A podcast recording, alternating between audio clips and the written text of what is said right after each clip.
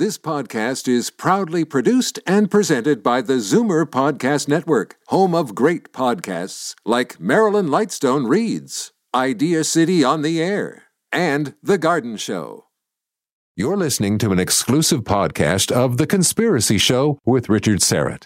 Heard every Sunday night from 11 p.m. to 1 a.m. on Zoomer Radio, the new AM 740.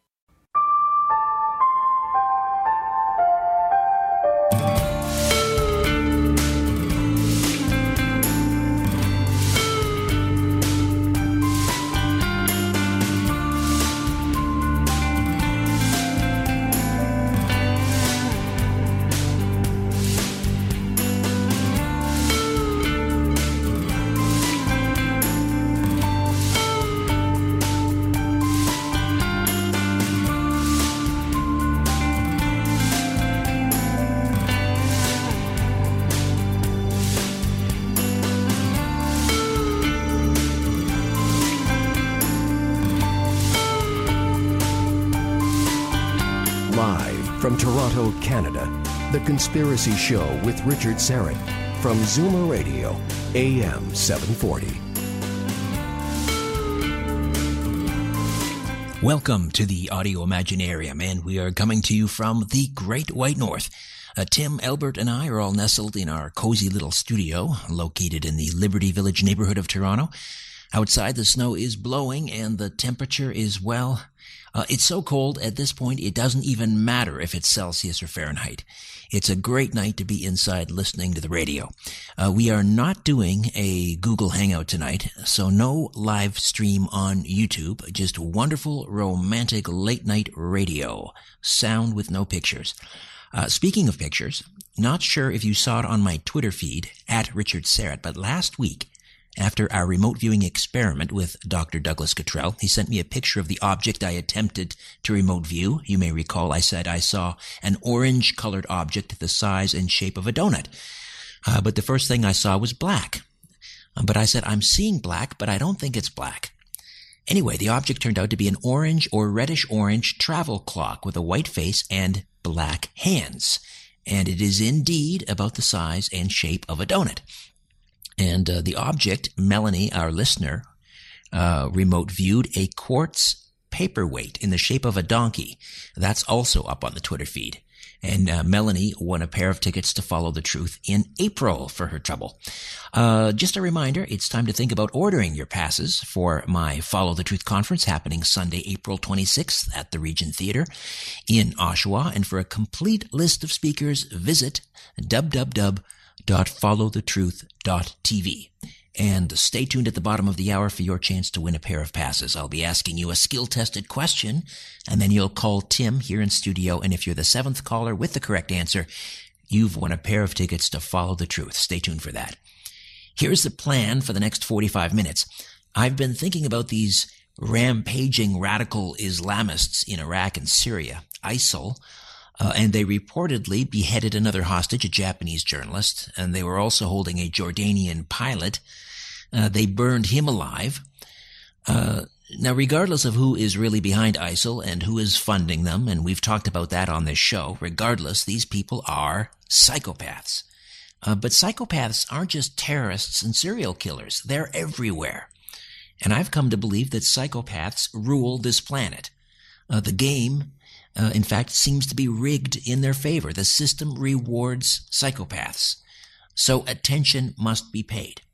Thomas Sheridan studies psychopaths. He's an independent alternative artist, author, satirist, musician, stand-up comic, filmmaker, and researcher, currently based in Ireland.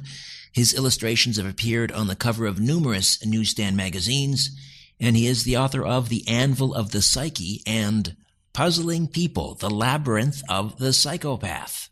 Thomas Sheridan, how are you? Welcome to the Conspiracy Show. Ah, I'm great, Richard. Very nice to talk to you. Thanks for having me. Uh, I got to ask you, uh, a great website here, by the way, uh, thomassheridanarts.com, and uh, um, kind of a little dedication to the uh, the horrible events in Paris uh, last month uh, Charlie Hebdo. They who come after the comics and the satirists are the most dangerous psychopaths and crazies on earth, it says. And uh, there is an old adage that's once they start burning books, next they will burn people, is very true. Uh, so very appropriate uh, that we're talking to you, not only because of uh, you know what's going on uh, in uh, in terms of uh, terrorism, and you, you, look everywhere. There are psychopaths. it's almost like you know the Red Scare in MacArthur. Um, or Senator McCarthy, rather. There's a there's a psychopath under every bed. Uh, I mean, comment on that, if you will. I mean, how prevalent are psychopaths in society?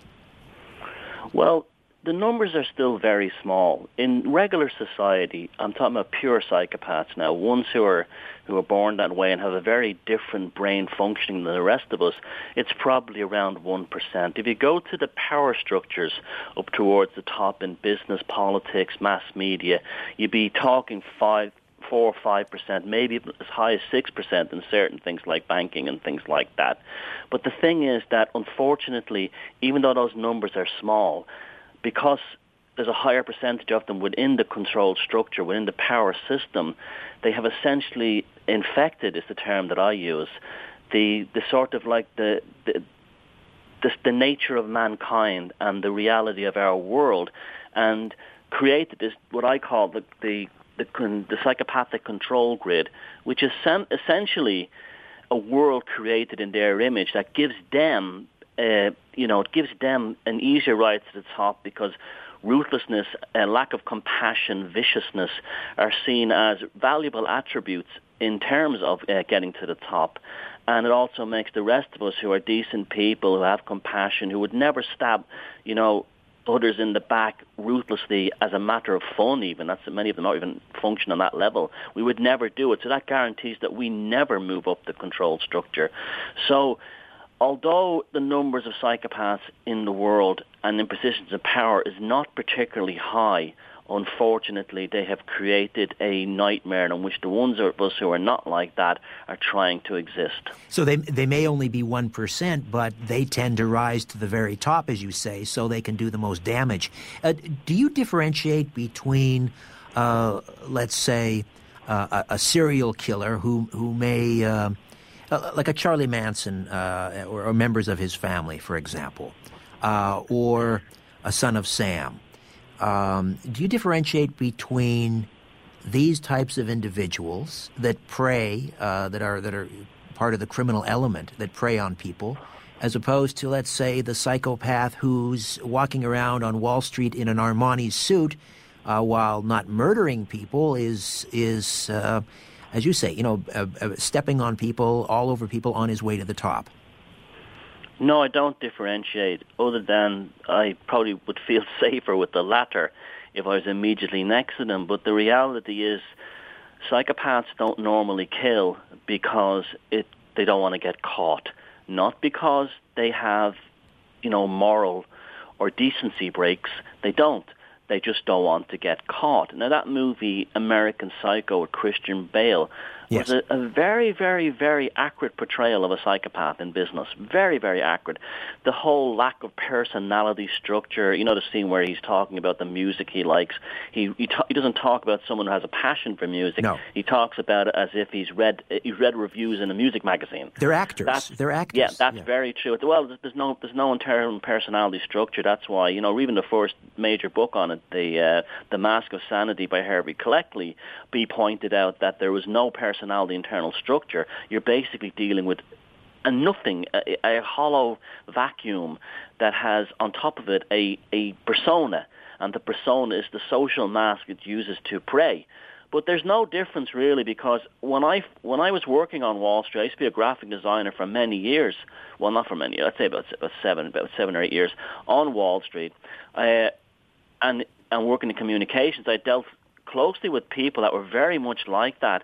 And it was only through reading books on serial killers, in particular books that profiled the likes of uh, David Berkowitz, the son of Sam, and Ted Bundy, that I came to realize, and saw also you know famous vicious gangsters, that I came to realize that these guys were exactly the same.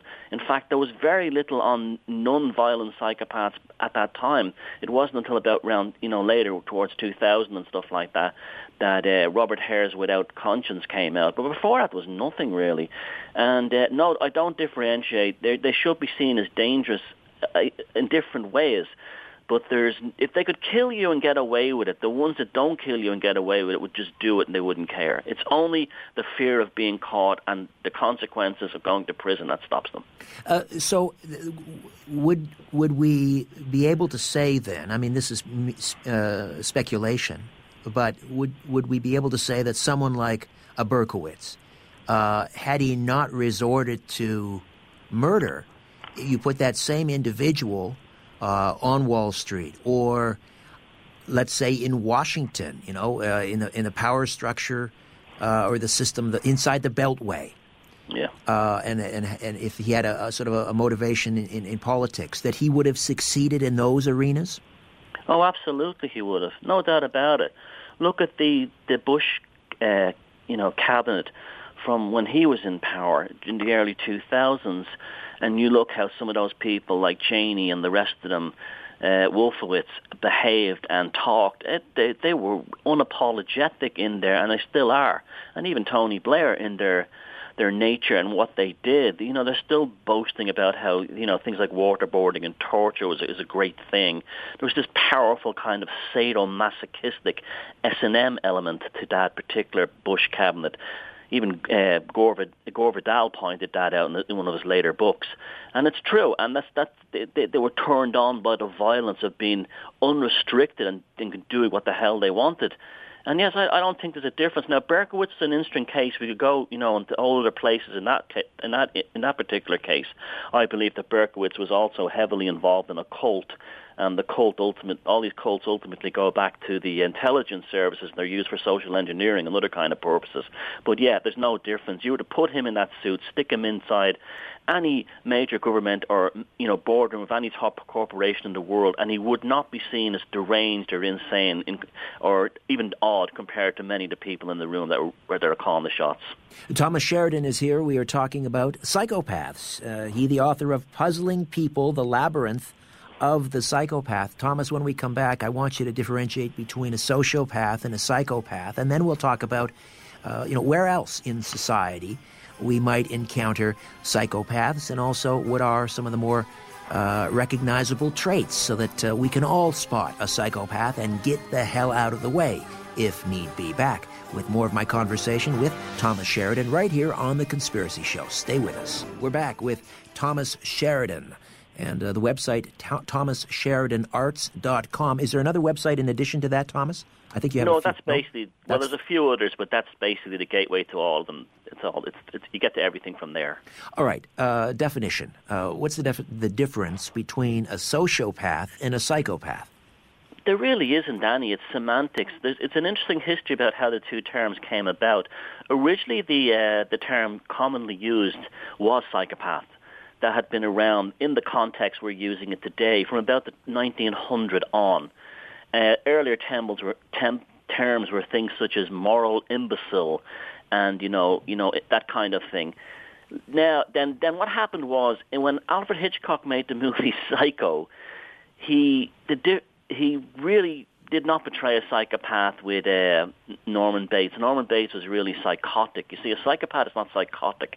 They know exactly what they're doing. They're not, you know, they don't suffer from a disease that makes them do it. They they know exactly what they're doing. So he kind of ruined the term psychopath when he made that film. And then clinical psychologists and other criminal psychologists started to use the term sociopath. But if you look at the, the, the two terms, they're, there's you know term for term or ident you know trait and marker for marker down the list. They're all the same.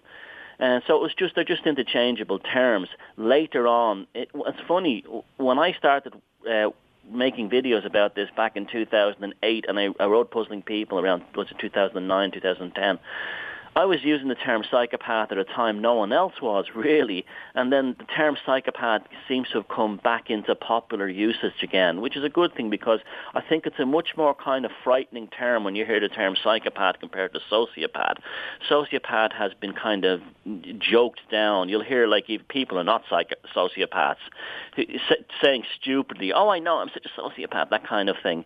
But uh, there's really no difference. It's really just semantics and uh, trends within clinical psychology that but they're basically the same thing. What What are some of the more recognizable uh, uh, traits of a, of a psychopath? You've sort of hinted, uh, you know, there is no inner personality. Yeah. Uh, there's no sort of moral compass. But uh, continue on with with the, the the, the list.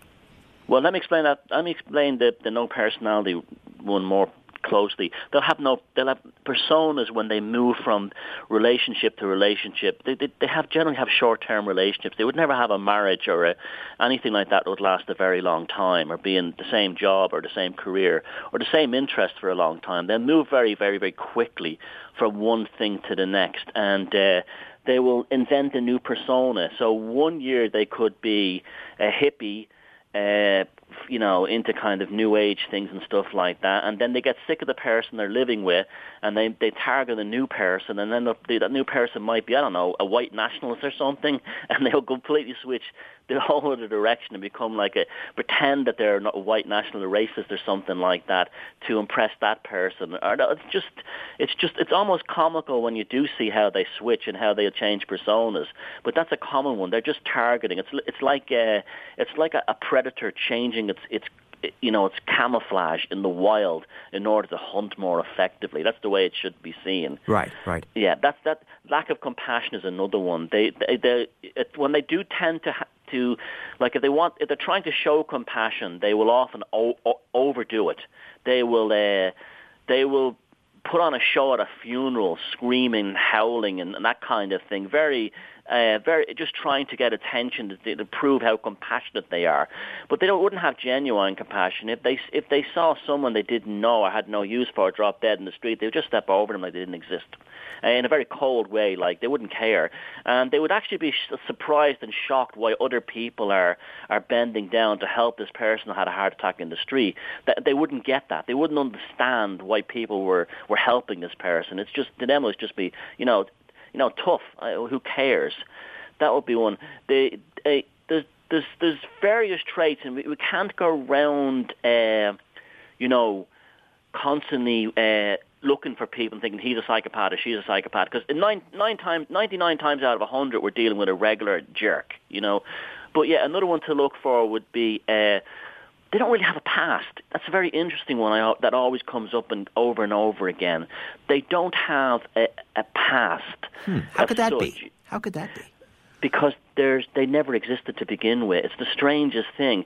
In my second book, Defeat the Demons, I write up about a, a, a very good survey that was done in, in, in in prisons in Canada of, of killers who were serving life sentences and hardcore criminals like serial rapists. And they were the ones who were psychopathic were identified and moved away from the others. And they would they would have questionnaires and they would say things to them like, uh, "Okay, such and such, you're you're in here for for being a rapist," and the, the psychopath would say, "Oh, I'm not a rapist." What do you mean not a rapist? You were found guilty of raping ten women. Oh, I was a rapist then, but I'm not a rapist now, implying that this, the previous personality, they have a very strange understanding of time in the brain, and they do not think the, the present version of them now is responsible for their crimes in the past because they're not doing it anymore. Therefore, you can have a politician, a psychopathic politician, who can declare an illegal war right. which leads to the death of a million politicians, and then nowadays can be a run an interfaith foundation for peace and cooperation would not not a hint of irony of, of how absurd they are. I think are. we know who you're talking about. I think we all do. Yes. And that, we notice that that's a trait you notice a lot with politicians. When they get caught, they suddenly convert to Christianity and things like that. I mean, very common that we see that. But when you say uh, they, they have no past, you, I mean, there is a paper trail. There are documents. You're saying they simply, they have no concept of a past. Yeah, they live like animals. It's in the moment. Yeah, right. it's very strange. But uh, but you you'll notice this because you'll find things in their. You, you, you say like you said, there's a paper trail, right? You might meet one, and. Uh, you know, you might marry one. You know, that, let's not, let's let's not forget they're all through society, not just at the top. And uh, I don't know, something goes wrong. He, after a few months, he cleans out your bank account, and you know he, he's gone. And he's told you before you married him. Uh, well, I did I did 20 years in the army, and uh, when I left the services, uh, I collected an early pension. I was, you know, and then I I came back to work. I opened this business, whatever, and then the person might start looking into the past and looking through that paper trail and find out that he had three or four or five marriages that he never told her about. You know, the kind of a thing? Right, right. And had uh, spent time in prison. But he'll be so convincing of his backstory. They're tremendous uh, liars and deceivers. And uh, this is why they make tr- fantastic cult leaders because what happens is most, all cult leaders are all psychopaths because what they do is they, they find the insecurities. This is one that this is one to watch out for. They will find the missing ghosts in your soul. If you had no father when you were growing up, they will become the father figure. If you had no mother when you're growing up, they will become or they will, they will give you a mother figure. If you were any kind of trauma, loss, or a, a, an inability to fit in in your life, they will fill in all these ghosts in your soul in, that, in order to win your trust and hold you and pin you down. Are they uh, then, are, are, there are they above average intelligence? And no, most of them are actually quite stupid. What they are is devious. See, we have to we have to understand there's a huge difference between intelligence, wisdom, and deviousness. Deviousness is just the ability to learn what you need to target an individual, but that's not born out of the need for knowledge or a quest of information and intelligence. It's just purely a pathological drive to to use another person. It's it's pure deviousness, and not in any way are they intelligent. In fact, when you get to spend time with one of them, you find out often how absurdly ridiculous many of them are. And yet, uh, they they they rise to the top. That old adage of "nice guys finishing last" is true because the game, the world, seems to be rigged in their favor. How did that happen?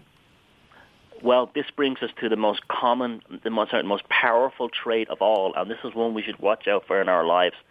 With not only the ones at the top, but one who maybe wanted to try and get into our lives, start a business with us, or anything like that, or have a relationship. They they indulge in something that's called gaslighting.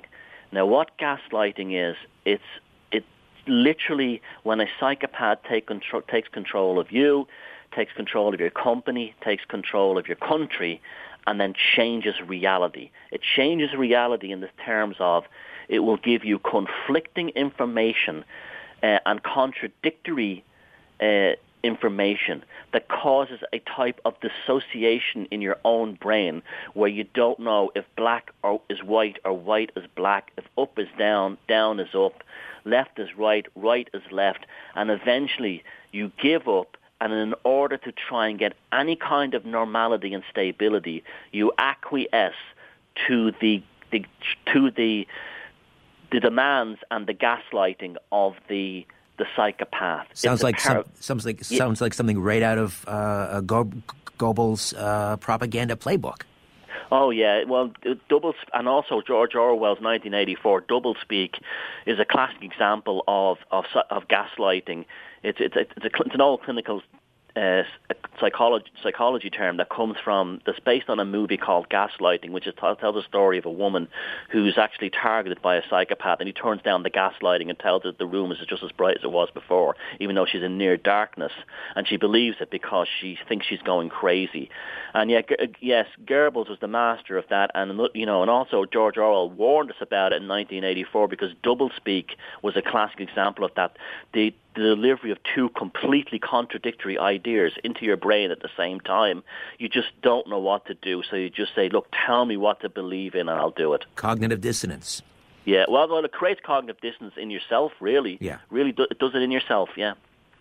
Thomas Sheridan is uh, with us uh, on The Conspiracy Show. The website, again, thomassheridanarts.com. Uh, he wears uh, many hats. He's an artist, painter, uh, a, a um, an author, a blogger, and um, uh, has made a number of uh, videos pertaining to our topic tonight, which is uh, psychopaths.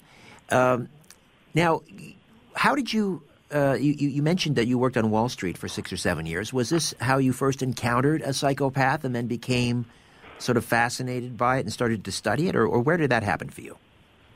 Well, uh, as a little boy in Ireland, I was growing up when the Troubles here, what they called the Troubles here, were going on in Northern Ireland. Even though I grew up in Southern Ireland, there was a, a bomb, a car bomb exploded nearby when I was 10 years old, and it killed a load of people.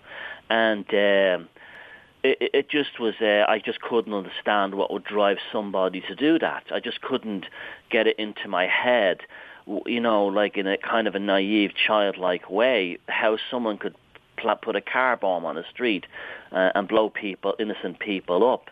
And uh, I think that was probably this a kind of a moment in my life where I stepped into consciousness, where you know it's sort of like suddenly I was aware that the world was a very different and a very bigger place than what a child might experience in, otherwise in the normal circumstances. And so it was probably just from that wanting to know why people did things like that, why wars existed, why, you know, those kinds of things went on. And uh, I just didn't understand how, if the world was run by the most intelligent and the most uh, clever and the most, you know, democratic people, as they constantly told us, well, why was the world such an absolute, you know, in, you know, insane asylum? And I, there was things along the way, you know, even before I started reading books on serial killers that gave me clues. I, uh, one film was The One Flew Over the Cuckoo's Nest. Ah, yes. And I remember thinking that Nurse Ratched, that she ran that uh, that that ward. All I want to do is watch the damn World Series. yeah. Listen, yeah, I got to take a time out. Uh, let me take a time out, Thomas. We'll come back and we'll continue to discuss uh, psychopaths right here on The Conspiracy Show. Don't go away. We'll get back to my conversation with artist, author, researcher, filmmaker Thomas Sheridan about psychopaths in a minute. Follow the Truth too. My second live event is coming to Oshawa and the Regent Theatre Sunday, April the 26th. It's an evening event. Great speakers. Again, visit www.followthetruth.tv for details or call the box office to order your tickets 905 721 3399. But here's an opportunity to win a pair of uh, tickets right here and now. Here's your question. One of our speakers at Follow the Truth will be the Honorable Paul Hellyer, talking about the money mafia. He served, as you know, as Canada's Minister of Defense. The question is, in what Prime Minister's cabinet did he serve as Minister of Defense?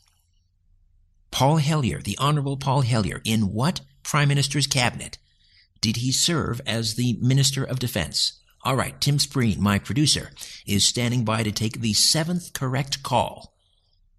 And uh, you can call now. Phone lines are open at 416 360 0740 or toll free 1 866 740 4740. The numbers again 416 360 0740. Toll free 866 740 4740. That's the seventh caller with the correct answer. We're back with uh, Thomas Sheridan and uh, the website again, thomassheridanarts.com. And uh, we are talking about uh, psychopaths. You were talking about One Flew Over the Cuckoo's Nest just before the break, and, and Nurse Ratched, uh, uh and of course the, the great uh, portrayal of um, was it Randle McMurphy by uh, Jack Nicholson. And um, yeah, I, she certainly seems to fit the the mold of a psychopath, someone who enjoyed the suffering of others, who yep. reveled in her authority and her power. Um, where where else? Yes, yes. Where else do we typically find uh, psychopaths thriving? In what situations? Well, the uni- uh, University College London about two years ago embarked on a research uh, te- survey, and they tested people in different professions for psychopathic traits, and they isolated the psychopaths within the different professions, and they came up with an actual checklist. People can go to my YouTube channel, Thomas Sheridan Art, and there's a video there where I talk down the list, and uh, not surprisingly, there was there was like things like politicians and lawyers, and I don't mean that to say all lawyers are, and that, at the very top of it. But other ones there that came out were quite surprising was surgeons. Surgeons often scored very high at the psychopathic level. Really, people in oh yeah, because the the well the the, the rationale they gave behind it was eh, they would be psychopaths now the ones who are capable of being educated or are bluffing their way through educated would be drawn to something like that. It's a high glamour job. It you know pays a lot of money. It's a it's a risk taking kind of power trip, and it also in some levels, if you're operating on somebody like somebody's wife or daughter or children or husband, uh, and you you know you, you kind of have to detach yourself from the fact that this is a human being. Uh, it's it you have to like literally see it as an object while it's on the operating table. And so psychopaths are very good at that because they don't see any anyone as having any real value other than an, an object. And so they would they would be drawn to that. And also it pays very well. It's a gla- it's a glamorous kind of job. It, you know, it attracts women, power, and sports cars and that kind of thing. So that's that's scored right up there. And uh, journalist, uh, mainstream journalist was very, very high. Wow. uh, yeah, but when you look at uh, what propaganda we have in the mainstream media, is that is it really such a surprise, you know? But they they were very, very much up there on the list, as was uh, religious per, like a, a, a, religious person on a kind of a, a special mani- messianic quest.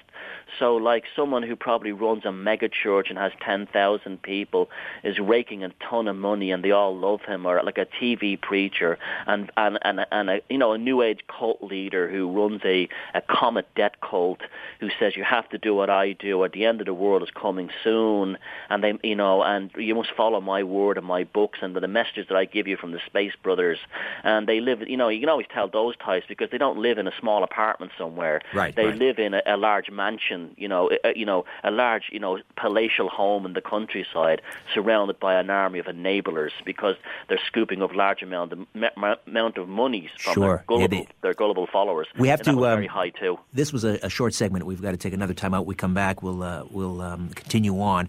And um, I, I want to find out, you know, where where do they come from? These psychopaths. How is a psychopath made, or is there some other otherworldly explanation, perhaps? More of my conversation with Thomas Sheridan right here on the Conspiracy Show. Stay with us. Thomas Sheridan is uh, with us, and again, the website thomassheridanarts.com. If you'd like to see his uh, YouTube videos on our subject, uh, psychopaths, uh, you know how you can identify them and so forth, you can go to his YouTube channel and give us that again, Thomas. My YouTube channel is Thomas Sheridan Arts. All right. Um, I want to find out, you know, what makes a psychopath? Uh, are, are, they are they born this way? Is there a? I mean, you've differentiated them, uh, you know, from let's say uh, someone who is psychotic, uh, um, you know, someone who may have some underlying, you know, mental condition. Uh, so, how is a psychopath made? Where do they come from? Yeah, a pure psychopath is born that way. They're like that from the moment they came out of their mother's womb. They, their parents will often notice as young children that they were cold and different, and uh, they're very manipulative, not only of other children but also as of adults. They become sexually active very, very early because they realize that sexuality is something that they can uh, use to to get what they want in life or to blackmail people. Like for a young female psychopath, she'd start having sex at very early ages, often with older men, and then say things like, "If you don't give me a thousand dollars, I'm going to go to the police and say you molested me." This kind of thing. It's, this is like the, this will happen very, very early on. They will have uh, they'll be the kind of kid that gave everyone the creeps at first, but they become manipulative, and they also would be the ones who would be the ferocious bullies at uh, in high school and things like that. Now their brains are very, very different. They have the same brain structure. The, all the you know the partitions and the, the, the neural pathways are all identical to what we use and the rest of us.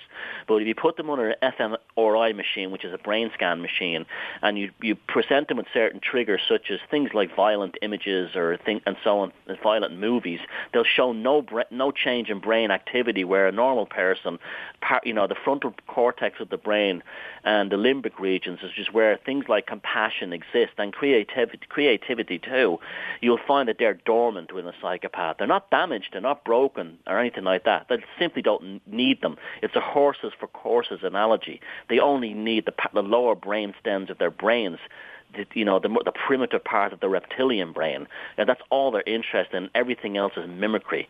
So they're very different in how they use their brains. Very, very different. In fact, so different that Dr. Robert Hare of the University of British Columbia, who's the world's foremost expert on psychopaths and has studied them for nearly a quarter of a century, uh, calls them intraspecies predator and often uses terms like they're aliens and, and so on. And this is, you're, not, you're talking about a hardcore academic. Wow. And he talks about them in those terms. Is he being literal when he's when he when he uses words like uh, alien?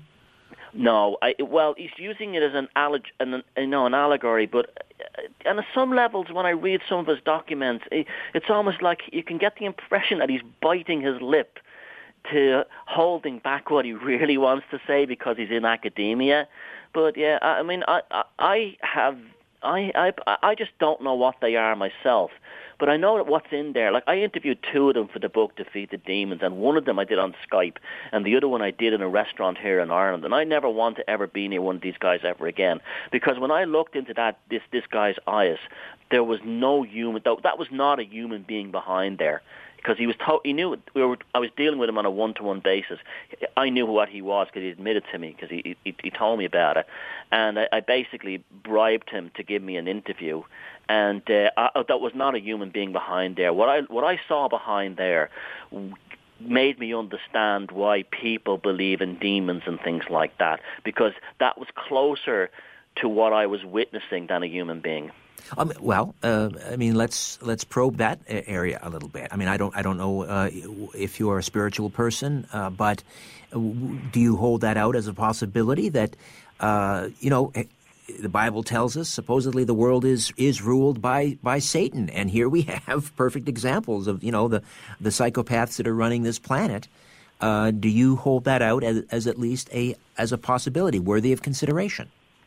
Well, let me tell you this, Richard. When I started looking at this, I wasn't a hardcore atheist, but I was I was basically an atheist slash agnostic, not closed-minded, but I didn't want anything to do with religion or anything or anything like that. After in the, in, after say six years of intensive study into this, and also my other work into the uh, into serial killers, and also my work into the occult aspects of National Socialism and how that was used to to to, to control the entire nation. I'm, I'm no longer like that. I actually do believe that there are other forms and other entities that do exist in that crack between day and night that our ancestors called the jinn in the Islamic world or the div right. that they called the you know the, the the, the Wetiko in the in the other traditions that they called the in the Celtic tradition the fairies were actually often described in that way and what most of our ancestors called demons or demonically you know possessed individuals I'm now much more inclined to believe that something like that is a very real possibility because things have happened to me that look dealing with this subject that were definitely outside the bounds of what we would call you know rationality. Could you share um, one of those with me? Well, uh, an, ex- an example was a psychic attacks. Uh, like there was one, I, like I've suffered tremendous what they call psychic attacks when dealing in this uh, this subject uh, particularly after my name started to become known. It wasn't that I was like having anxieties over becoming, you know, well known as a, as an author within this scene. I, I, you know, it was wasn't like anything like that. It was like, it, it, it was a sense of something, some kind of malicious force trying to literally scoop out my life. In fact, one time I was talking to a bunch of friends in an apartment in England one afternoon while I was doing a speaking tour there, and I was talking about this uh, the the idea of the jinn, the the Islamic idea of this this this de- this sort of like demonic other race that lives outside our perception, that infects uh, human consciousness and causes them to do, you know, pathological things. And I was talking about various fairies in the in the Celtic archetype that are similar. And uh, while I was saying this, uh, and something happened. Uh, I, I felt like I was going to die. I felt like that my life was ending right there and then.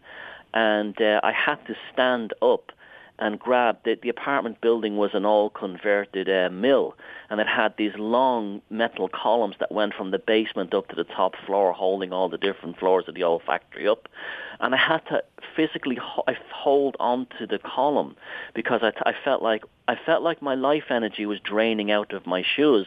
And by holding onto the column uh, it, it, it actually helped me like gain a sense of magnetism or electricity back in my body that actually I, I was losing rapidly.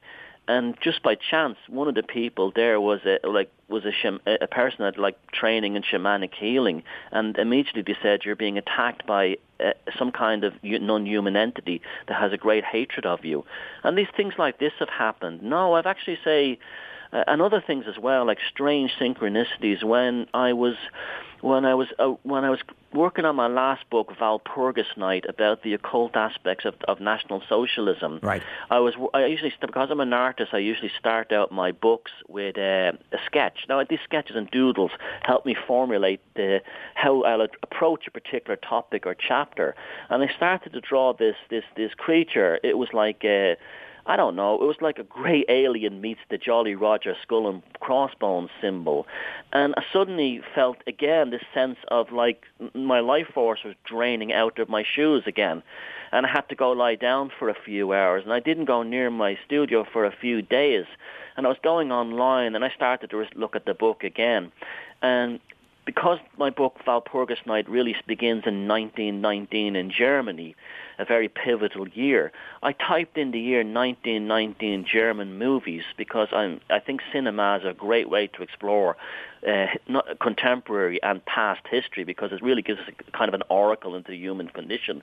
And the first thing that popped up was a poster for a movie called Nerven, which was about this psychic disintegration of Germans in 1919 ah. following the First World War. And that creature, this demon, was on the poster. Oh, and drawn, my. And I'd oh, never seen before. My. Yeah. I, you know, the movie I thought you were going to mention was Nosferatu, but uh, uh, yeah, yeah. Well, that that would the vampire is a tremendous allegory for a psychopath. Suck, it drains your energy, it sure. plays with your mind, and it can, you know, it, it, it always seems to rise from the dead in a new form to target someone else. How do we how do we fight back, or do we just get out of the way, Thomas? Well, Mike, my maxim has always been no contact ever again. If you, you know, and that's not just a psychopathic person. That could be a very toxic or dangerous person in your life. Just get the hell away from them. Just run, and have nothing to do with them ever, ever again, because there will be no happy ending there. It's not going to work out for you. They're constantly going to prey on you and play on your mind. That's the best thing. But we mentioned one flew over the cuckoo's nest there, and you mentioned Randle McMurphy. Well, they don't because if there's no internal personality structure and they don't have a soul as such, they're useless at things like humor and satire. They don't and humor and satire is a great way to get at them, just like Randle McMurphy did in that film. He was the jester. The jester was the only one in court who could mock the king. That's why I also do stand-up comedy and I do satirist, satirist stuff because that's a great way of actually defending against it. Amazing. Yeah, that's a great way. And also the other character, the Indian, the Indian, the, the chief in that film. Yes. He represented the native soul, the native spirit. Uh, psychopaths are almost non-existent within native cultures because they're spotted at a very, very, very early age and driven out of the tribe. In Western society, we don't spot them. And that's seen within the film uh, one Flew Over the Cuckoo's Nest, where Randle McMurphy exchanges a piece of juicy fruit gum with the chief, and the chief goes juicy fruit, and he, he realizes then that he he wasn't uh, like a deaf mute. He was actually deliberately keeping his mouth shut and was smarter than anyone. And that was a that's a beautiful moment in that movie. It's almost like an alchemical moment where you have the the, the, the, that stick of gum became like the philosopher's stone, and then the two of them then had the power to take down you know Nurse Ratched's psychopathic empire empire within that ward. So yeah, there's the two ways. There's the three ways of dealing with it. One, get away from them. Defending your your, your psyche against them. Humor, satire, and laughing at them is a great way. And then finally, going into our native soul and looking for the the the, the depths of our culture and see how our and, and, and learn to be more like our ancestors. And creativity is a great way to do that, exploring yourself artistically.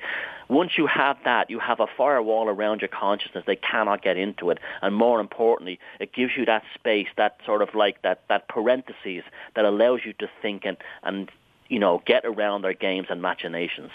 Thomas, uh, I really appreciate you spending some time with us. I know it's very early uh, over there in Ireland, and I've really enjoyed this conversation. I hope we can do it again sometime. Oh, it's a pleasure. Anytime, sir. ThomasSheridanArts.com, and give us the YouTube channel again, Thomas. The YouTube channel is Thomas Sheridan Arts. Thanks again. Thank you. ThomasSheridanArts.com, again, is the website. My website is RichardSyrett.com. That's your portal to the Conspiracy Show. Say hello on Twitter at Richard Syrett, and as always, follow the truth.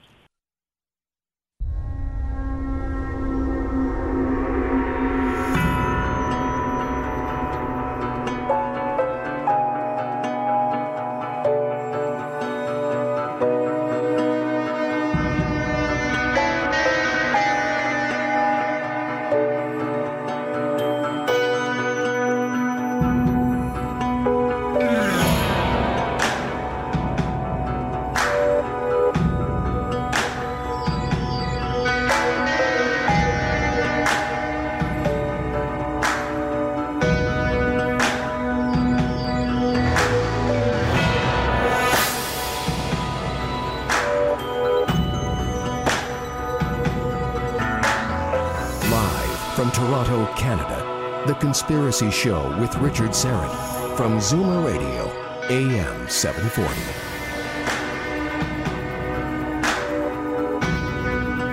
Hello there, and thanks for inviting me into your home. I just want to shout out quickly to uh, Dr. George Janescu, who hosts Big Band Sunday Night. That's a program that precedes The Conspiracy Show on our flagship station here in Toronto, AM 740 Zoomer Radio. And uh, George uh, has a long way to drive, and it's pretty nasty out there. So I just wanted to say, uh, Dr. Janescu, two hands on the wheel and straight home. Uh, I see someone had a meeting in our boardroom down the hall. I, I stepped in there and uh, helped myself to a nice piece of coffee cake and a cup of joe. And I don't know who left it. It's kind of a, a cake conspiracy. Well, uh, I'm just hoping that someone didn't slip something into that cake. Make it to the end of the show.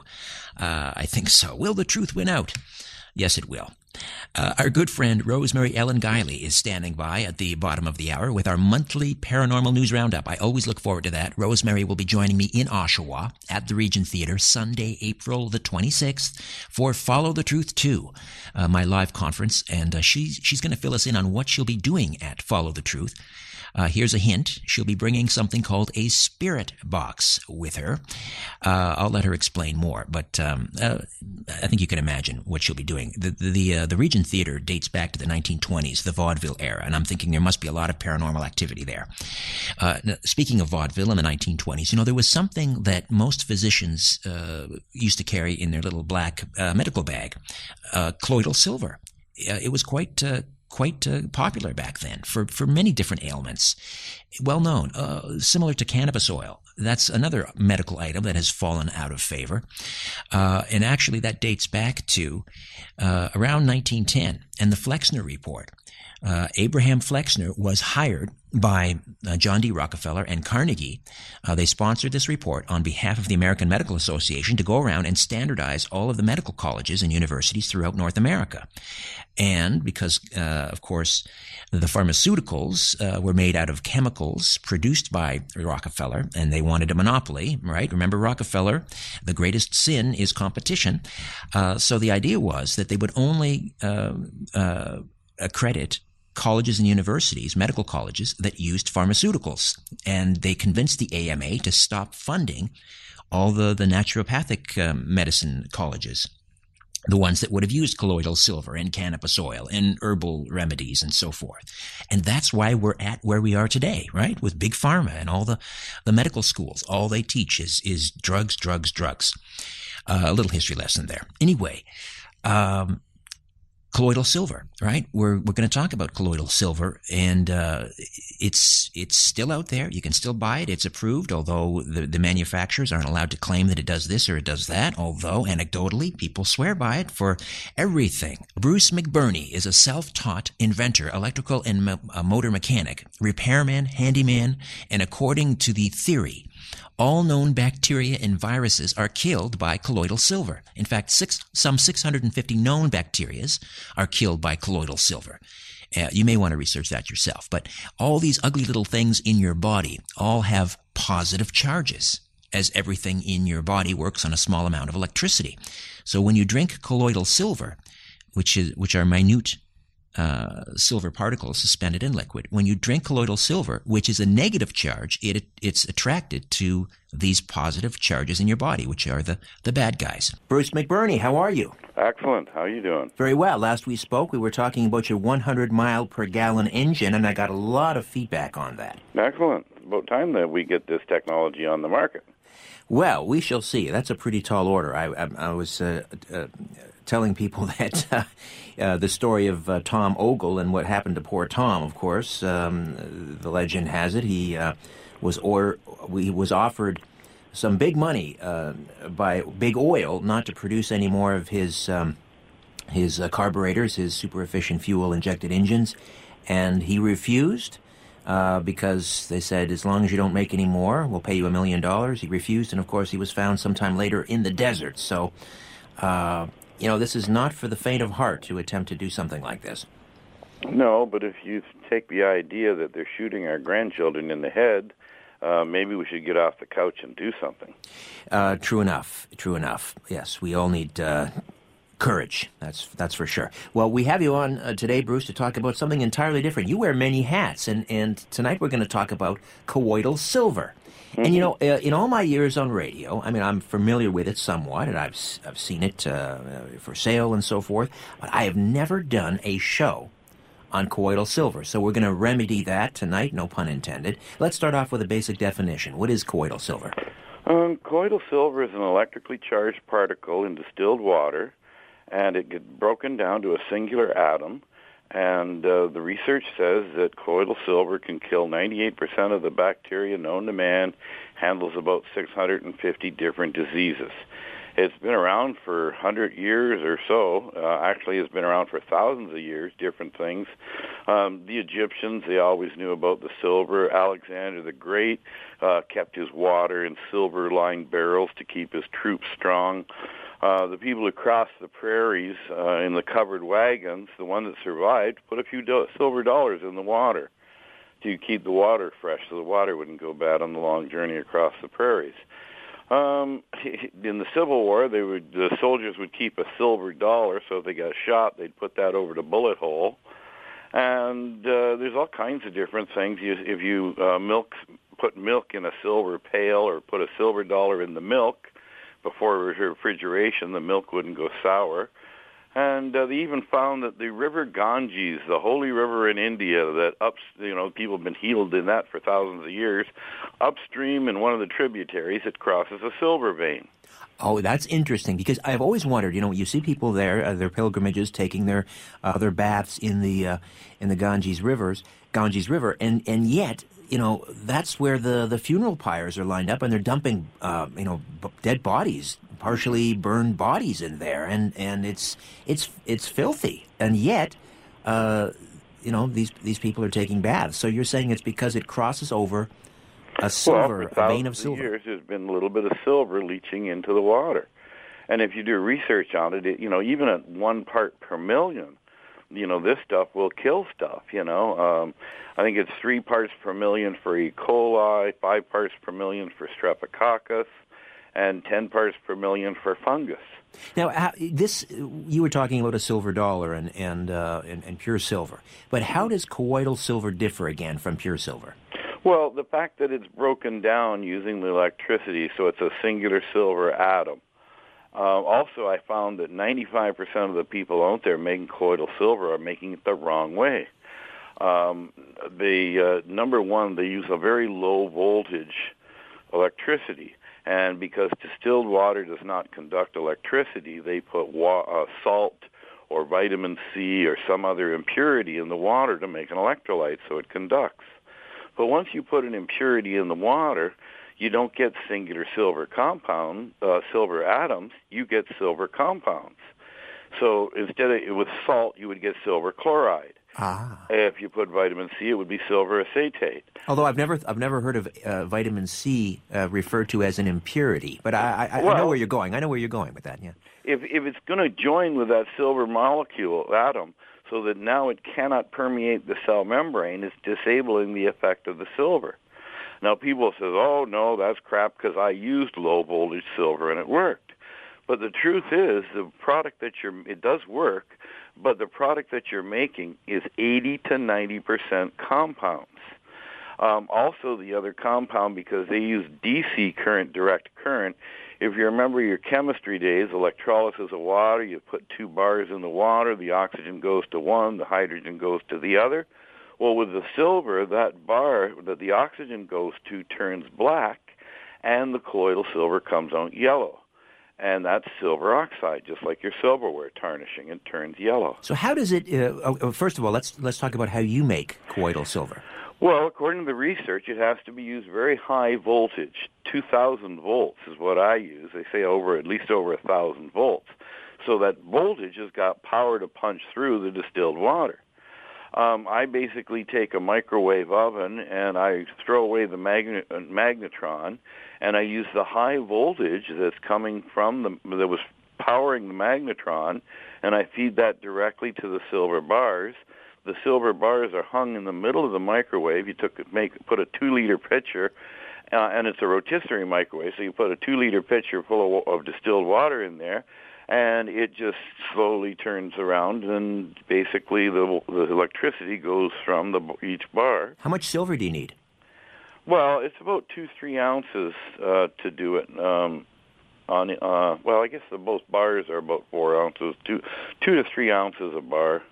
Two to three ounces. So you're you're looking at about fifty dollars because uh, silver is around seventeen dollars an ounce right now. Hey, it's a good time to be making colloidal silver before uh, before it starts to take off. Well, it'd be a good time that I could buy more bars. Yes.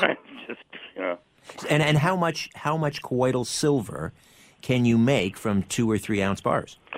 Um, well, I would say several thousand gallons. several thousand. Yeah.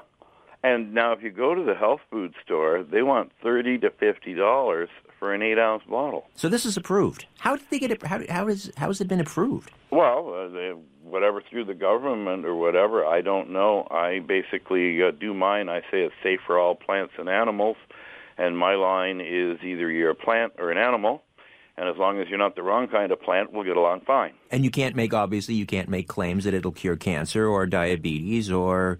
Uh, no, I, I basically I do not prescribe. I do not diagnose. I simply supply information and I supply products. And so, it, we're talking t- uh, two, maybe three parts per million.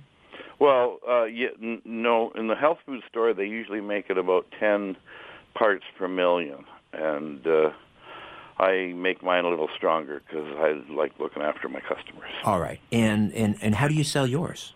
Uh, Forty-eight dollars a liter, thirty dollars for a half, uh, eighteen dollars for the two fifty milliliter. And and and where do you where do you get that? Where do we get that? Well, I have different stores selling it, or I sell it out of my home here, and uh, basically, different people around uh, have you know started using it themselves, and then they turn all their family onto it, and you know, have people like a little Amway business where they just buy it from me and just resell it and just been a kind of a networking thing because uh see I went on the TV show Dragon's Den. Yes, I remember that. And uh basically I had a, another thing is I I do the colloidal gold as well. Now maybe 10% of the population knows about the silver, maybe only 2% knows about the colloidal gold. The colloidal gold is listed for anxiety, depression, fear, frustration, melancholy. It helps alcoholics, drug addicts, and people that are suicidal. Um, the colloidal gold is also documented by the Meridian Institute to increase your IQ by 10 to 30 percent. Where can I get me some? well, I'm one of the few people that actually do it. It's very rare to find. Uh, well, you're talking almost thirteen hundred an ounce for a. Uh, yeah, well, I, I charge forty dollars for a half a liter. Okay. And usually I can't keep it in stock. I'm just, you know, people start using it. Um, the colloidal gold is great for um, anybody that's got mental issues. I personally believe that all these guys PTSW, you know, the the post traumatic stress disorder. Yes. I think they've got a gold deficiency. A gold deficiency. Yeah. Now that's interesting. I've never ever in all my years heard that before. I mean, it's when we talk about the essential nutrients and minerals that we need, we, you know, manganese and chromium and things mm-hmm. like that, and lithium. I've never heard of a gold deficiency. So, I mean, how, how much gold uh, should we have in us? And I'm not talking about our fillings. Well, actually, uh, that's another thing. People that wear gold chains and everything are a lot more mellow, and the gold does much better in your teeth the gold should not be sitting in Fort Knox. They should have used that all in people's teeth rather than. There's no gold in Fort Knox. Bruce. Well, you know what I'm saying. you know, I, I'm yeah. Okay, listen, I got to take a time out. Uh, right. Let me just remind folks Bruce McBurney is here, inventor. You've heard him on this program before, talking about his 100 mile per gallon engine. Now, he's talking about colloidal silver. Back with more of The Conspiracy Show. My name is Richard Syrett. Do not go away. And we are back with Bruce McBurney, inventor. And uh, give us a website, Bruce, where we could uh, we can find this colloidal silver and colloidal gold. Well, I didn't put anything on the website because after I went on the TV show with my nano water, Yes. which is a combination of silver and gold. And have you ever heard anybody say 80% of diseases are from the mind? Like when you're sad or you're depressed, it's easy to get sick. When you're happy, you're in love, the germs bounce off you. That's true. I think your emotional system's tied to your immune system. I agree. I agree. Well, I came up with this putting this uh, 25% colloidal gold and 75% colloidal silver, and I call it precious metals nano water. And it's been amazing. And I went on the TV show Dragon's Den, and I told him it was curing cancer because the literature says it does. The people who have used it says it does. We have a published study out of the United Kingdom stating it does. Okay, let me stop you there. This is because this is important. People love to hear about peer-reviewed studies, and I love to talk about them uh, as well. Uh, and they can be very political, as we know. However, so there are there peer-reviewed studies. not basically pharmafia peer review studies, but independent studies. The only uh, university in the entire United States is uh, in Utah that's doing anything with colloidal silver. Everybody else, every other, because the drug companies want nothing to do with it. Go figure. Yeah, and actually, I have a published study I can email to anybody that come email, goes to my website. Now, my website is all on 100 mile per gallon, uh, but if they drop me an email from the website, I can send them information on silver or gold, and I also have an interesting file where the U.S. government did a study showing colloidal silver kills Ebola. Interesting. Interesting. Okay, so I i- interrupted. Back to the Dragon's Den. Yeah, so basically after I went on the Dragon's Den, I got a letter from the Canadian government threatening me with 14 years in jail and a three quarters of a million dollar fine for What? making for making a medical claim. Ah, Now, the way it works according to the Canadian government, it would not matter if I had 10,000 people diagnosed with a disease, 10,000 people certified they use my product, and all 10,000 people diagnosed clean. I still can't say it'll cure anything until the medical community says it does. right. And that's not going to happen. No, it's basically we're in a controlled system as far as that goes, and but I just basically think just like I want to get the truth on on 100 mile per gallon, I want to get the truth on on this. Why do people have to suffer and die on this planet for greed? All right, so let's talk about the anecdotal evidence, either that you know of uh, personally or from studies. What are pe- what are the claims? And these are uh, I have to say it because I'm you know these are public airwaves and I'm on the radio here. I have to say these are claims. I can't you know I'm not saying that this cures cancer. No, it's, I, can, I can only say it's alleged to cure. cancer. Yes. Okay. So what what are these allegations then? Well, uh, a couple of years ago in the United Kingdom, they had a research study, and it came on and it says research has proven colloidal silver to be far more effective than any chemotherapy with no negative side effects. Um, the science behind it is cancer is a fungus, and colloidal silver kills fungus. It's documented. They know it'll kill fungus. So, and you can put it on plants or anything else, and it won't harm the plant, and it'll just kill that fungus. All cancers are fungus. Well, they're all tie related. They're basically the DNA of the fungus and that. There's a lot of people that are coming out with this information. Now, this is what the statement is. There was an Italian Dr. Sacconi. He was using baking soda. Yes, I've heard about that. Yeah. Yeah, and there's a lot of people that research and say yes, it's a the it's a it's a form of a fungus. But see, you got to understand, cancer is a concept word. It's like saying that's a lovely forest. Well, you can have a forest full of maple trees or evergreen trees or coconut trees. It's still a forest. Right. But what kills the maple trees may not kill the evergreens. What kills the evergreens may not kill the coconut trees. So there'll be, you know, not, there's not one thing that'll kill all cancers. And basically, certain ones work very well for certain types of cancers. Okay. How do you take it? You just uh, a spoonful a day, like Well, uh, castor supposed- liver oil, or Yeah, you're not supposed to put it on a metal cir- spoon or a metal container because an electrically charged particle is supposed to discharge it. So you put in a little shot glass and just put it in your mouth, rinse it around. They say hold it in your mouth for a while and let it absorb sublingual. Yes. Um, you can also spray it on a cut, scratch, or burn. Within minutes, the pain level drops. With sunburns, you won't even peel. Uh, it's so safe you can spray it in your wide open eyes. It's alleged to cure pink eye. I've had people claim it'll cure pink eye in two days when regular medicine takes a week. I've had people claim that it helped their uh, macular degeneration and glaucoma. It's just been a miracle thing for so many different things, and I can understand why the drug companies are scared of it. Oh yeah, yeah. Um, I say if the truth got on a colloidal silver, they'd probably lose about half their business. And if the truth got on a colloidal gold with all these people taking antidepressants and everything else, they'd lose another 20%. So, uh, is it a preventative as well? I mean, do you, do you, let's say you don't have cancer, let's say you don't have macular degeneration, but the, both of those things run in your family. Uh, do you, I, do you take it as a preventative? cannot- I, I, I would believe it is in my own mind, but I have, you know, like I haven't had a cold or flu in 10 years. And I basically used to have colds and flus all the time. And how do you, so you take it every day? Hey, every day I have a little shot of it. If I get a little heartburn or something in the afternoon, I have another little shot. Here's the weird thing too. I've had bad heartburn. I went into a a, uh, a fast food restaurant, we'll just say, and I come out and I and, and then a little while later I got the heartburn. Well, I just had my little thing of silver, and I had a little half a shot. And a little while later I had another half a shot, and the heartburn's all gone. And it used to be ulcers. I used to have ulcers, IBS, and had bleeding ulcer at one point, but it's all all basically gone. And I'm, you know, I'm 60 years old, and I feel like I'm going to live to 150 if they don't shoot me for knowing how to live to 150. Bruce McBurney is with us. We're talking about colloidal silver. Give us the website so people can get a hold of you. HIMACresearch.com.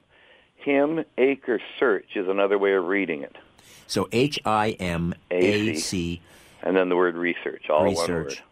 H I M A C research dot Com. com. All Now, right. also, I put free plans on YouTube.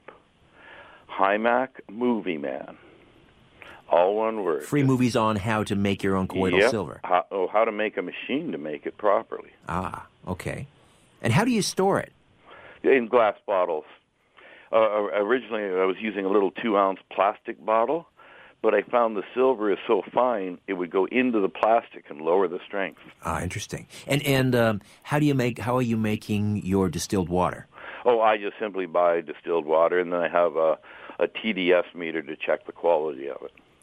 A TDS. a total dissolved solids. It basically Okay. will read the parts per million of what's in the water, and if you've got distilled water, it'll read zero zero zero.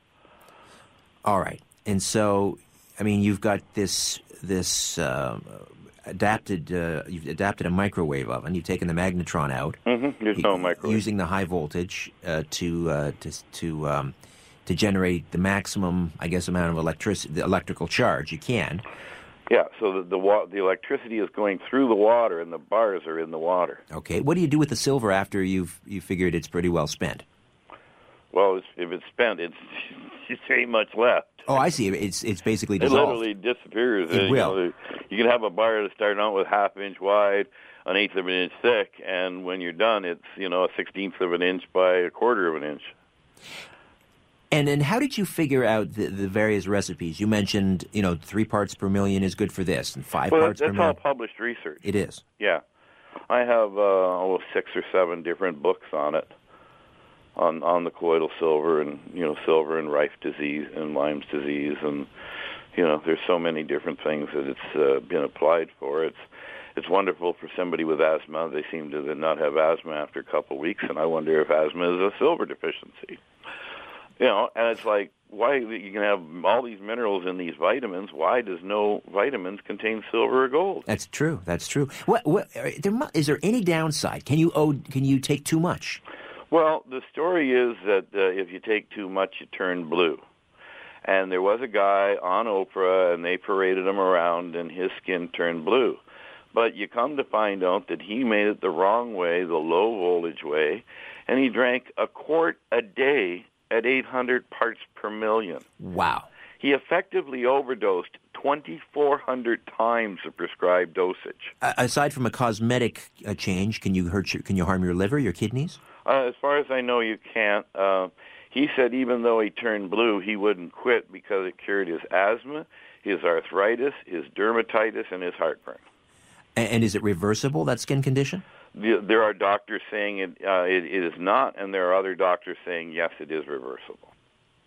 So, I mean, are you worried that the government is? I mean, the the, the conservative government uh, has has passed a number, and let's face it, all the parties have been on board with these. Uh, you know, clamping down on naturopathic medicine. They're now they're now uh, categorizing certain foods as drugs.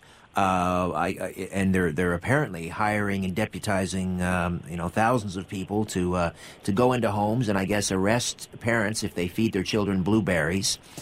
I mean, I'm being somewhat facetious, but I actually had a lawyer uh, uh, talk to me about this. He, he went through this piece of legislation. I can't remember the name of the bill. Um, I think you know what I'm on about. Yeah, I've seen some of the things coming down on the government, and we do not have democracy. We have corporate dictatorship. Well, I've been told uh, on good authority that uh, the employees at Health Canada uh, are instructed, and these are the people that are supposed to uh, oversee, you know, the safety of foods and drugs and so forth. Uh, they are to refer to the drug companies uh, as clients they refer to them as clients rather than you know they're supposed to be help us you know safeguarding us against them. They're yeah, the clients. We're the real clients. We're the chattel. Yeah. Uh, so, uh, I mean, are you concerned, or uh, ha, ha, are there any rumors or whispers going around that there's going to be a clampdown on colloidal silver?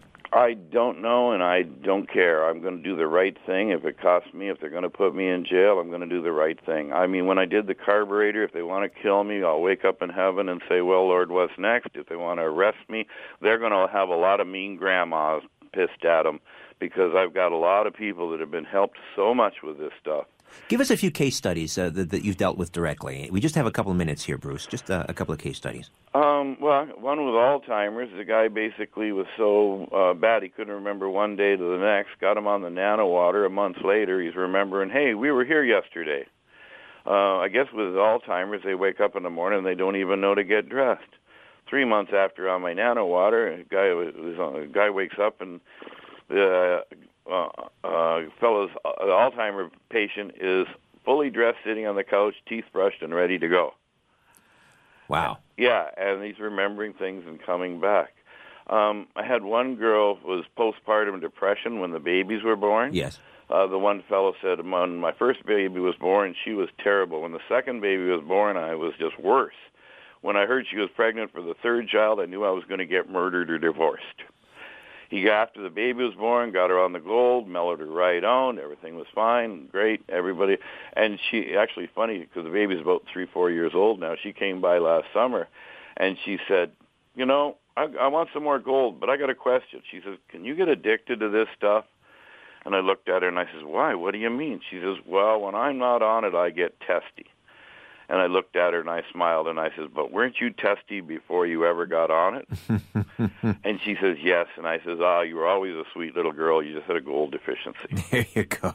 Wow. Uh, remarkable, remarkable claims. I mean, obviously, I have to to uh, to advise people to seek out the uh, the advice of their physician. Now mm-hmm. that we now that we got that out of the way, Bruce, I got to get my hands on some of this stuff. Is it good for arthritis?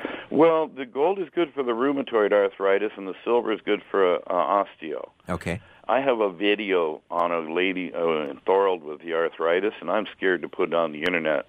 It is such a powerful video. Wow. Within 10 minutes of her taking it, you know, she's doing finger dances where, you know, before she could only pick up a glass with two hands. Remarkable. Bruce, we're going to talk about this some more uh, at a later date. This is important. Yeah, this is amazing. Everybody needs to know the truth. My doctor never heard of it. My pharmacist never heard of it. They're all trained by the drug companies. There you go. Bruce McBurney, inventor and uh, maker of colloidal silver, colloidal gold, nano water, and the website again is himacresearch.com. Thanks, Bruce. Talk soon. Thank you very much. Paranormal News Roundup with Rosemary Ellen Guiley when the Conspiracy Show continues right after this. Welcome back. Rosemary Ellen Guiley, is one of the leading experts on the paranormal with more than 50 books. In fact, I think it's closer to 60 now. 50 or 60 books published by major houses on a wide range of paranormal, spiritual, and mystical topics, including nine single volume encyclopedias. Her work is, her work is translated into 15 languages. She's worked full time in the paranormal since 1983, researching, investigating, writing, and presenting her teaching. She joins us once a month for our paranormal news roundup. Hey, Rosemary, how are you? I'm doing well, Richard. Getting ready to go out on the road. It's time to start uh, the events for 2015, and I have a lot lined up starting with Los Angeles. Oh, L.A. in uh, January, February. Well, that's that's a good time to get out of snowy Connecticut, I'm sure. It certainly is. We just got uh, hammered, uh, not too badly in our end. We didn't get as bad as the coast.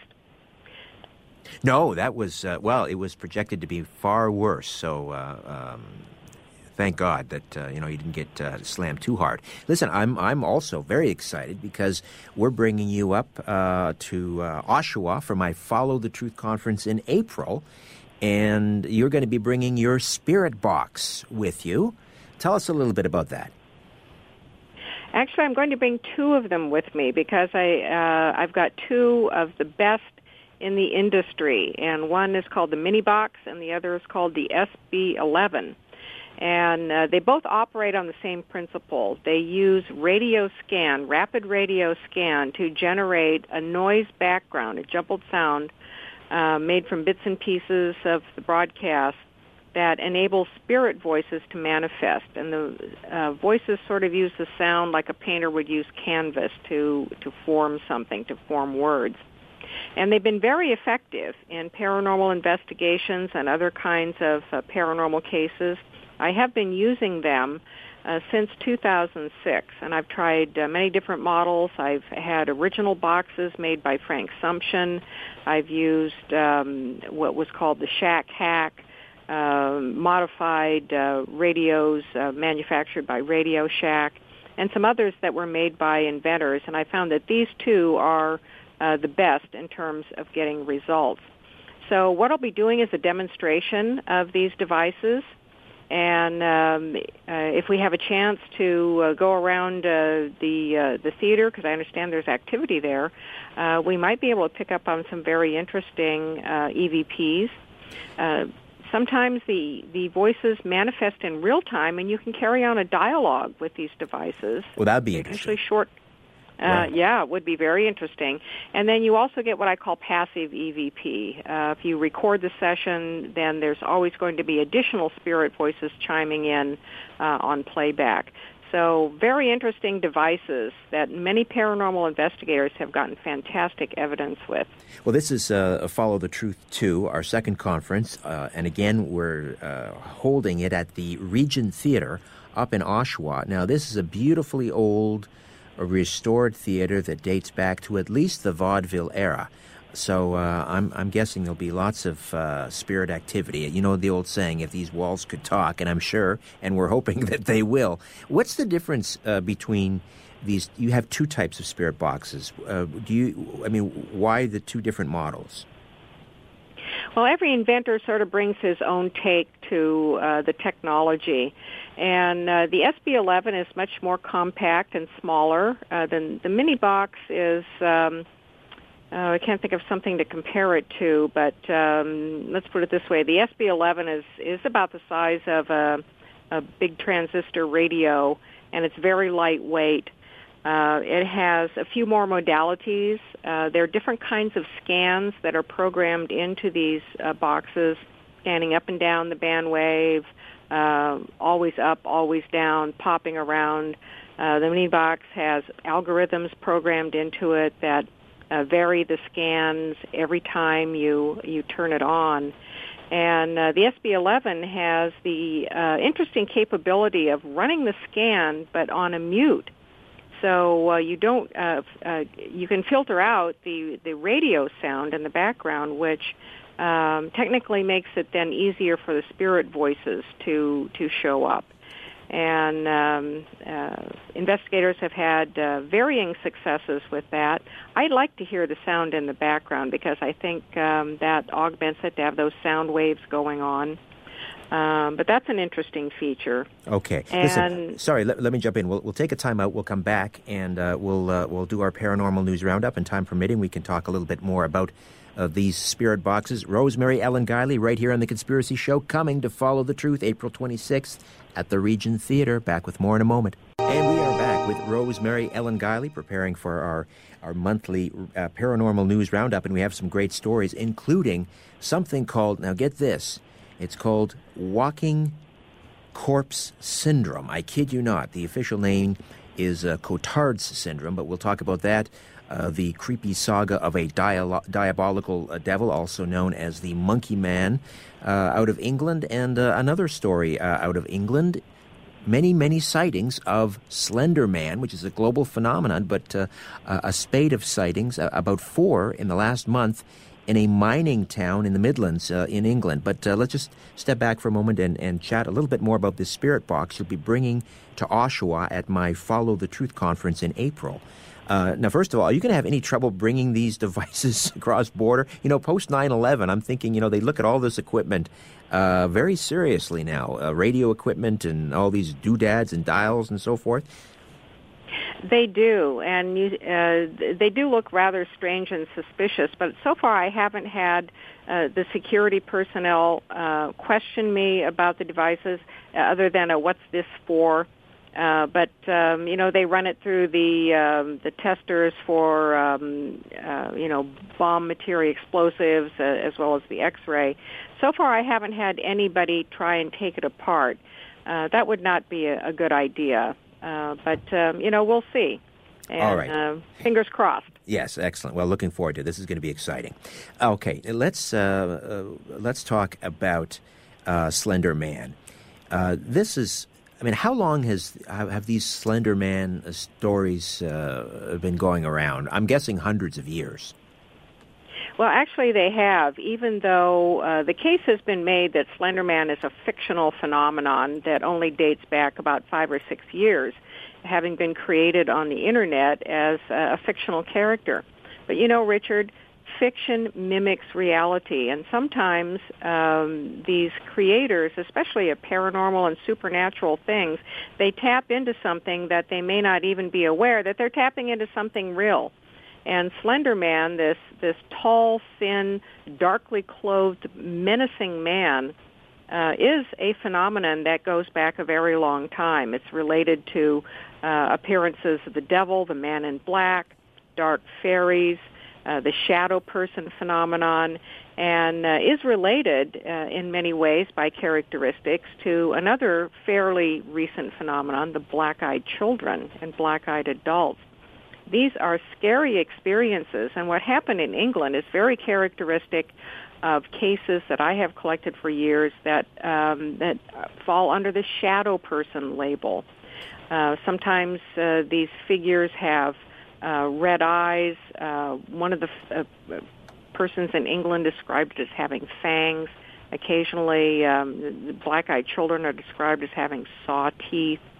And these are supernatural entities. I um, personally, I believe they're forms taken by jinn or demonic entities, and they shapeshift into scary forms that they know are going to terrify people. This has been going on for centuries. Well, it's also somewhat related to the old hag syndrome because there is uh, some question as to whether or not the people that are, are seeing slender men uh, are in fact suffering from some type of sleep paralysis uh, they will often feel this, you know, this feeling of dread, uh, as if, uh, and also as if someone is, uh, you know, sitting on their chest, and and um, it's, it's, difficult to breathe. They hear strange scratching noises. I mean, we, we've heard all of these things associated with the old hag syndrome. And uh, you're, you're right. Many of them are uh, bedroom invasion kinds of experiences people uh, have these false awakenings. Uh, sometimes they're uh, it's uh, an experience that happens in kind of a dreamlike state, or they literally awaken from sleep and they've got that uh, paralysis feeling going, uh, where they're unable to move and uh, and cry out. Uh, skeptics have said, well, uh, sleep paralysis happens to us every night uh, when we sleep, so this is just um, part of a nightmare that people are having. I think it goes beyond that, and uh, these entities know about our dream cycles, and they know the most vulnerable time to strike. And we are at our most vulnerable uh, when we're in this uh, sleep paralysis kind of condition. So it's it's all part of a syndrome of uh, demonic invasive attacks that supernatural entities have been able to do uh, throughout the ages. Um, I, you know, people ask me, is Slender Man real? Slender Man is real. The name Slender Man might have been created by a guy doing fiction, but he was describing a very real phenomenon. Well, it's interesting because it is so cross cultural. It goes by so many different names. The Scots have a name for it Fear, Fear Dubh, the Dark Man. The Dutch dubbed him Takkenman, Branch Man. Germany, he's referred to as Der Grossman, the Tall Man. Uh, so anytime you have something that, that goes by you know so many different names cross culturally, I'm always thinking there must be a kernel of truth to it. But here now in the Midlands, four recent sightings, including a particularly frightening episode in a little town in the in the Midlands called Cannock Chase, um, and uh, a woman uh, who awoke at 2 a.m. again to the old odd scratching noises in her bedroom. Uh, tell us about her encounter. Richard, you've got me at a disadvantage. I oh. can't remember exactly what happened to her. Okay, sorry. Um, eight uh, feet tall we, in her uh, bedroom, white face, razor sharp fangs. Um, oh, she was the one with the fangs. Yeah, and okay. it started off as a sphere. In her oh, right, yeah. right. Uh, okay. Um, yeah, I rem- uh, remembered all the experiences, but I couldn't remember which one happened to who. Sorry. Uh, so, do you want to? yeah, let me ask you that again. Just ask me again. Okay. So here we have uh, a spate of four sightings uh, within the last month or two, all in the Midlands area of England. In, in particular, a very frightening episode that happened in a town called Cannock Chase, where a woman woke up at 2 a.m. to uh, the sound of these odd scratching noises in her bedroom. Tell us what happened. Uh, well, she heard these scratching noises, and then uh, she was aware of this shadow that was sort of shaped like a sphere or a ball, and it was by the edge of her closet. Uh, that's almost uh, always where these entities like to hang out. They like to come out of closets, and they'll come out like balls or like little monsters or these big, big tall figures. And that's exactly what happened to this ball. It started to stretch, and it stretched way up um, toward the ceiling, and it took on a face. Um, now, oftentimes people will not see faces, but uh, she saw a face. She actually saw a white face, and with these fangs, uh, and it was terrifying to her. And it was like this um, this entity was floating, um, you know, in the room around her, uh, very menacing. Uh, and uh, there are similar experiences described by people uh, all over the planet. She said that this thing was about eight feet tall. That's what I find with the shadow people descriptions, where people say uh, it looks like a man wearing a uh, a tall a, a tall man wearing a cape or a hat, um, and they say uh, usually six to eight feet tall. So um, again, uh, the same characteristics for a universal phenomenon.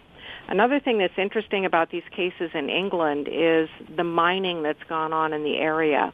And areas that have underground tunnels, um, mine locations, subterranean caves, things like that, uh, often are uh, centers of paranormal activity. Old folklore, the entities come up through the tunnels, but there's probably something uh, in the ore and um, the, the contents that are being mined out of the earth that have an energy that enables to uh, it, it's enabling to these beings. It attracts them and energizes them. Hmm. Listen, um, we're not going to have time to get to the uh, the Monkey Man story. We'll save that for another time. But I do want to take some time, the time that remains, to discuss. This is a weird one. I have never heard of this before. It's it's known as the walking corpse syndrome, and uh, a, a, case of a, a teenager who suffered from this for the the past three years. Tell me about this Cotard syndrome. What is it, Rosemary? Extremely rare. It's where uh, people feel that they are literally dead or that parts of their body have died. And uh, it's uh, an abnormality in the brain, uh, and uh, people literally can lose feelings in parts of their body. Uh, they go numb and they think that those parts don't exist anymore. They've died. People even think that they stink like the dead.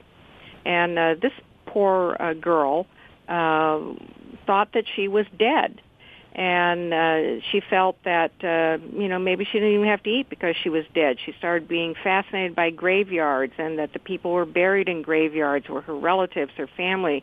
She wanted to go be with them to spend time in graveyards. She started watching zombie films, and uh, this could be a, an interesting explanation for certain zombie conditions, uh, where people uh, start to deteriorate and and uh, because they don't eat and they become increasingly um, mentally dissociative, uh, they would act like zombies.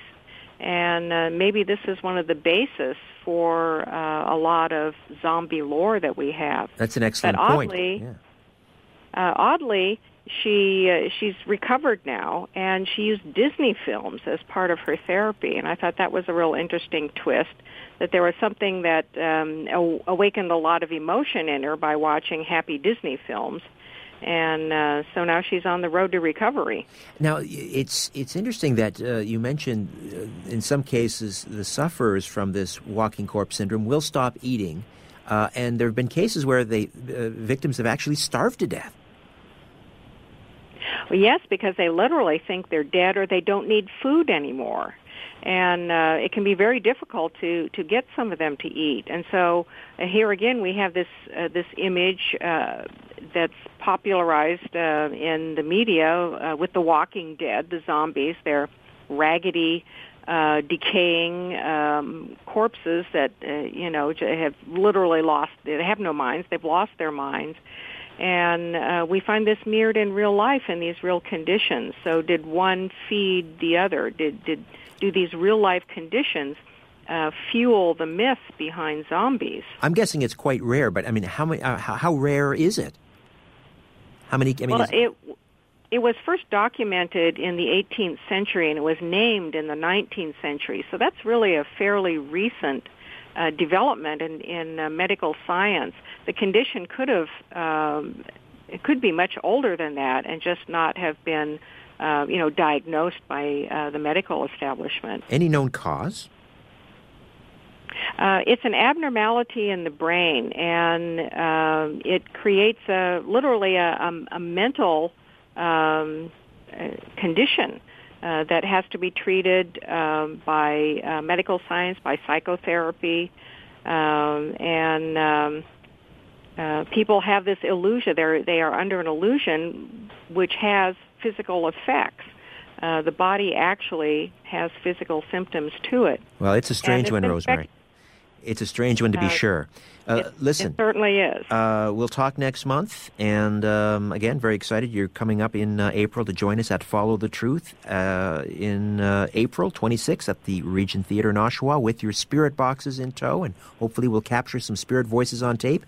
In the meantime, people can learn all about you and your 60 books. I think you're up to now at visionaryliving.com. Thanks, Rosemary. Always a pleasure. Thank you, Richard. Good night. Good night. All right, that's it for us. Hope you enjoyed the program. Back next week with a brand new one. Hope you'll be along for the ride. My thanks to Ian Robertson, Tim Spreen, Albert Vinzel, and all of you for listening at home. Don't forget, Follow the Truth 2 conference coming up April 26th. Order your tickets and uh, more details online at www.followthetruth.tv. In the meantime, don't be afraid. There's nothing concealed that won't be revealed, nothing hidden that won't be made known. What you hear in the dark, speak in the light, and what I say in a whisper, proclaim from the housetops. Move over, Aphrodite. I'm coming home. Good night. This podcast is proudly produced and presented by the Zoomer Podcast Network, home of great podcasts like Marilyn Lightstone Reads. Idea City on the Air, and The Garden Show.